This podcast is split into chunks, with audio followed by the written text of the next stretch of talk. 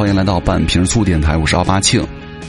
今天跟大家来聊一聊那些假冒伪劣的博主们啊和减肥减肥产品。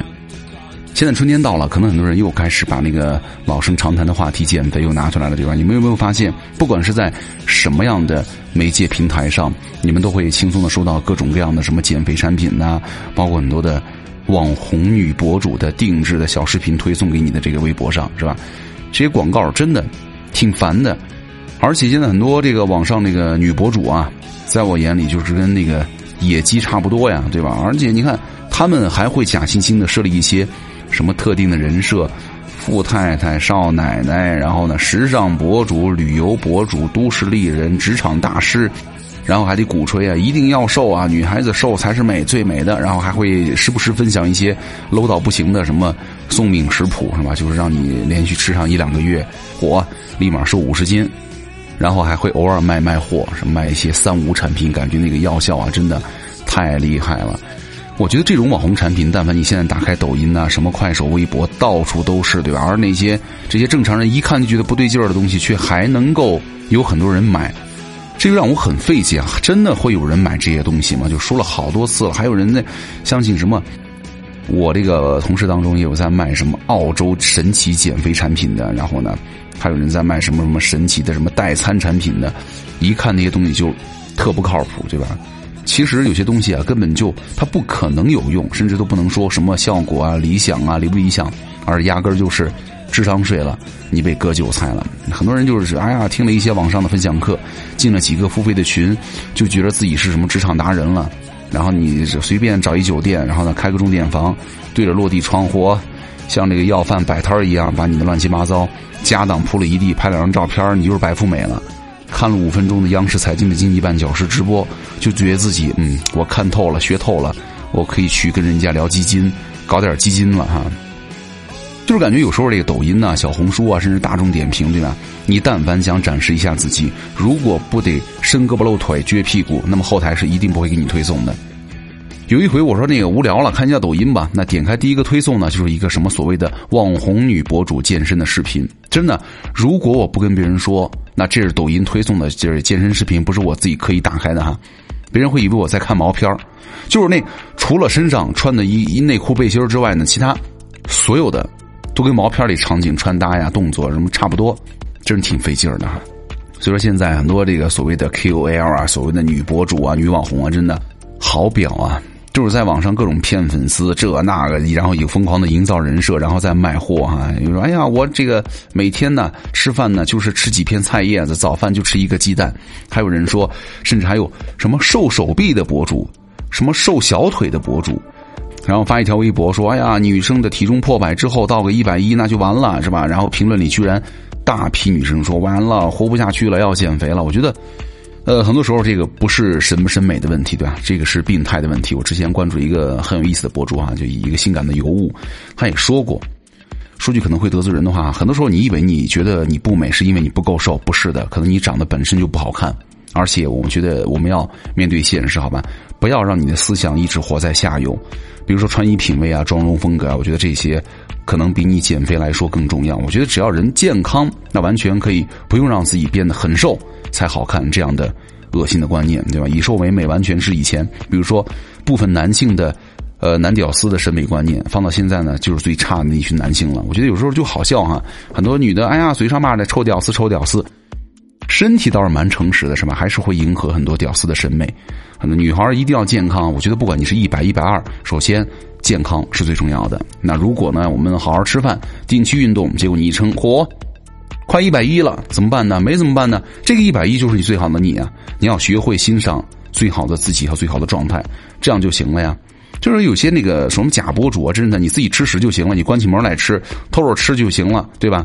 你还得敞开，把它拍成一期。vlog，然后呢，让一批韭菜跟着你一块儿吃，学习你怎么吃啊，干的湿的，哎呀，恶不恶心，对吧？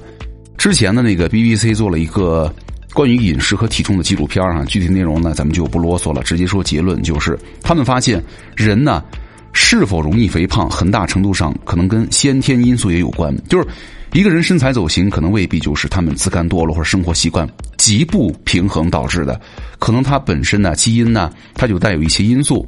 很多数人呢，他说有一个常规体重哈，那这个常规体重呢，就是你在正常吃喝的时候，你的体重会在一个什么样的级别？比如说有些人吧，他不太容易胖，即便是你猛吃，也的确是会胖。但是呢，你他逼近自己的那个身体极限的时候呢，可能再怎么吃都不会太胖。然后呢，每个人的这个极限值呢，可能就上下会浮动个十斤左右。比如说你现在八十公斤，男生哈，那你可能上下。上能浮动到九十，下能浮动到七十，那不会有太夸张的表现。正常人来说啊，比如说你是一个常规体重在七十的一个女生，你一天到晚在那看那些女网红、女博主给你洗脑，哎呀，说是我好看呐，然后去节食啊，冒着。提早绝经、免疫力崩盘、体态走形的风险，还是说你去思考另外一个问题，就是如何我通过科学人为的健康的调控，让我们的身体呢，能够在正常常规的体重范围当中呢，尽可能的接近那个最低值，同时呢，还能保持漂亮呢？所以说，我觉得很多时候大家不要相信那些所谓的整形假冒健身女博主的屁话哈，你去跟他们学了，买了他们的产品了，减肥了、节食了，免疫力崩了，对吧？当你变成了一个。四五斤重的骨灰盒的时候，他们会给你嘴分子吗？对吧？不会的，还会一口一个姐妹。哎呀，你这个怎么这么瘦了呀？再吃一盒我的燕窝枸杞补一补吧。啊，两百九十九一盒，然后你你买一送一，然后再给你一道韭菜。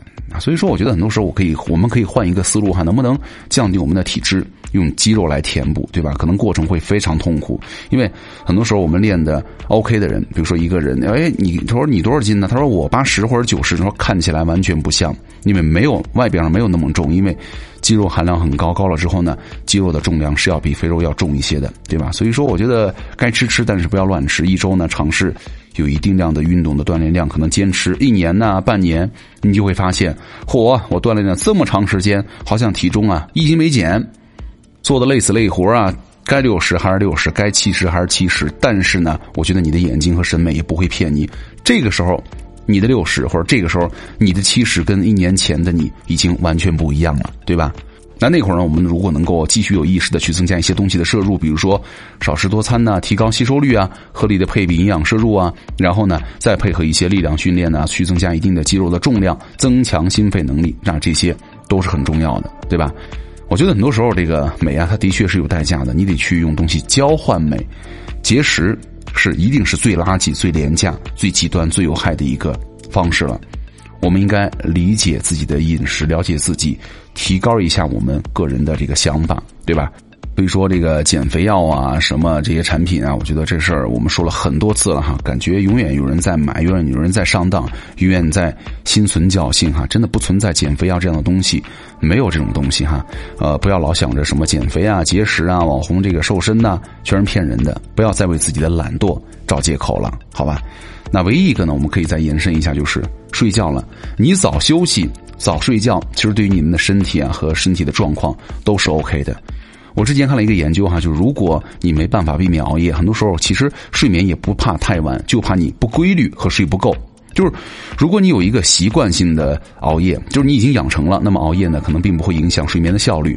人体呢有着很强的节律调节能力，但是呢，身体最怕的是什么？就是最怕的不规律的作息。比如说，你今天十一点睡，明天早上七点起，然后明天呢三点睡，十一点起，后天呢又是一点睡九点起。哪怕你的时间睡眠的长度是够的，但是呢，你的身体依然很难缓过来。为什么？因为你打乱了它的一个正常规律的作息。就是你哪怕每天三点睡，然后呢早上十一点起，三点睡十一点起，你养成规律之后呢，这个其实也是没有问题的。就怕你今儿十一点睡，明天七点起，后天三点睡，十一点起，大后天呢四点睡，然后十一点起，那这个就完了，对吧？睡眠不足呢，不仅容易肥胖、易怒，还容易受伤，容易掉肌肉。之前也有研究显示，就是每天睡六小时的运动员呢，要比每天睡八小时的运动员受伤的几率呢高出了一倍，比每天睡九小时的运动员呢高出了两倍，而且每天睡八到九个小时的运动员呢，比赛的成绩也会更好。所以说，各位，如果大家想要一个更好的身体状态的话，真的睡眠是咱们人体最集中的一个恢复方式，因为没有外界的影响，没有运动和高强度的脑力劳动，大脑呢是可以集中。处理身体的疲劳，帮助肌纤维损伤的修复，调节内分泌了啊！但是呢，呃，睡太多也不好哈。比如说，你超过十个小时每天，你这个大的睡眠也不会对你的身体有更多额外的好处，是吧？最后呢，再来跟各位说另外一个，有人在问了哈，然后哎呀，很多人就说每天吃点苹果挺好的，然后还能够减肥，然后呢，这个水果的种类啊，你早上吃一个还排毒。那健身期间减脂的时候，苹果能不能吃呢？它有什么营养呢？什么时候吃比较好呢？首先哈，呃，苹果有三个非常重要的营养特征哈，第一个就是热量偏低，第二高膳食纤维，第三大量的植物化合物啊，它是有助于减肥的哈。那其实从这个特征当中啊，就不难的能够推测出苹果对于减肥是有很大的一个帮助的。比如说，在一项十二周的临床实验当中，每天吃一点五个苹果的女性呢，在研究的过程当中，平均体重减轻了一点三公斤。但是呢，要提醒的是，不要把苹果作为加餐，好吧？它比较适合什么呢？在两餐之间或者正餐之前去吃，替换掉其他的高热量的食物，是这个道理。第二个呢，就是植物化合物多。苹果呢，最宝贵的地方还是因为它当中呢有丰富的天然植物化合物啊，比如说什么儿茶素啊、绿原酸呐，这些化合物呢提取出来，完全可以开发出各种各样的保健食品。一直都会有大量的研究提示呢，对于健康来说是有很好的好处的。那么也有流行病学的数据显示，经常吃苹果的人的心脏病啊，总的死亡率都会更低。另外，维生素比较少啊，但是提醒大家啊，苹果也是有缺陷的。首先，那个说实话啊，维生素啊、矿物质它是不太丰富。那别说跟其他的水果相比了，可能跟土豆呢来比一下都没有太大的优势。还有呢，就是高膳食纤维啊，算是优点，但是呢，对于有肠道啊或者这个很多肠道综合症的问题的消化朋友的问题的朋友，或者对于果糖不耐受人群呢，在吃完苹果之后可能会出现一点不适。那什么时候吃呢？有两条这个传言挺广的关于水果的谣言哈，一个是说早上吃苹果是金，中午吃苹果是银，晚上吃呢是毒，然后一个说呢不应该饭后吃水果，说是会让细菌呢发酵积攒毒素。其实这些都没有什么科学依据哈，类似的就是告诉你什么食物啊，在什么时间吃的说法有很多，可能从某个角度来说呢，特定的时间吃水果会有一点点的优势，比如说我们之前上面说的，比较适合在两餐之间或者正餐之前吃。但是呢，希望大家能够辨别各种有关水果信息之前呢，有以下的两个基本认识就 OK 了，就是我们吃水果的目的主要是想补充维生素、矿物质，那可以每天吃两百到三百五十克左右。那你一天吃呢？你非得说，那我什么时候吃好？那影响最大的呢，其实是血糖。根据这个来就行了，好吧，各位。呃，最后跟各位分享一首最近听的比较多的歌哈，突然想起来了，然后这句还没有录，所以说就用手机录了一下，然后在家里。呃，来自夏日入侵企划，真的特别特别喜欢这个乐队，觉得他们每首歌都特别好听哈。这首歌叫做《回不去的夏天》啊，真的这些旋律，我觉得一想起来 太舒服了，就是适合夏天听，对吧？名字叫做《回不去的夏天》啊，各位可以听一下，安排上。好了，拜拜。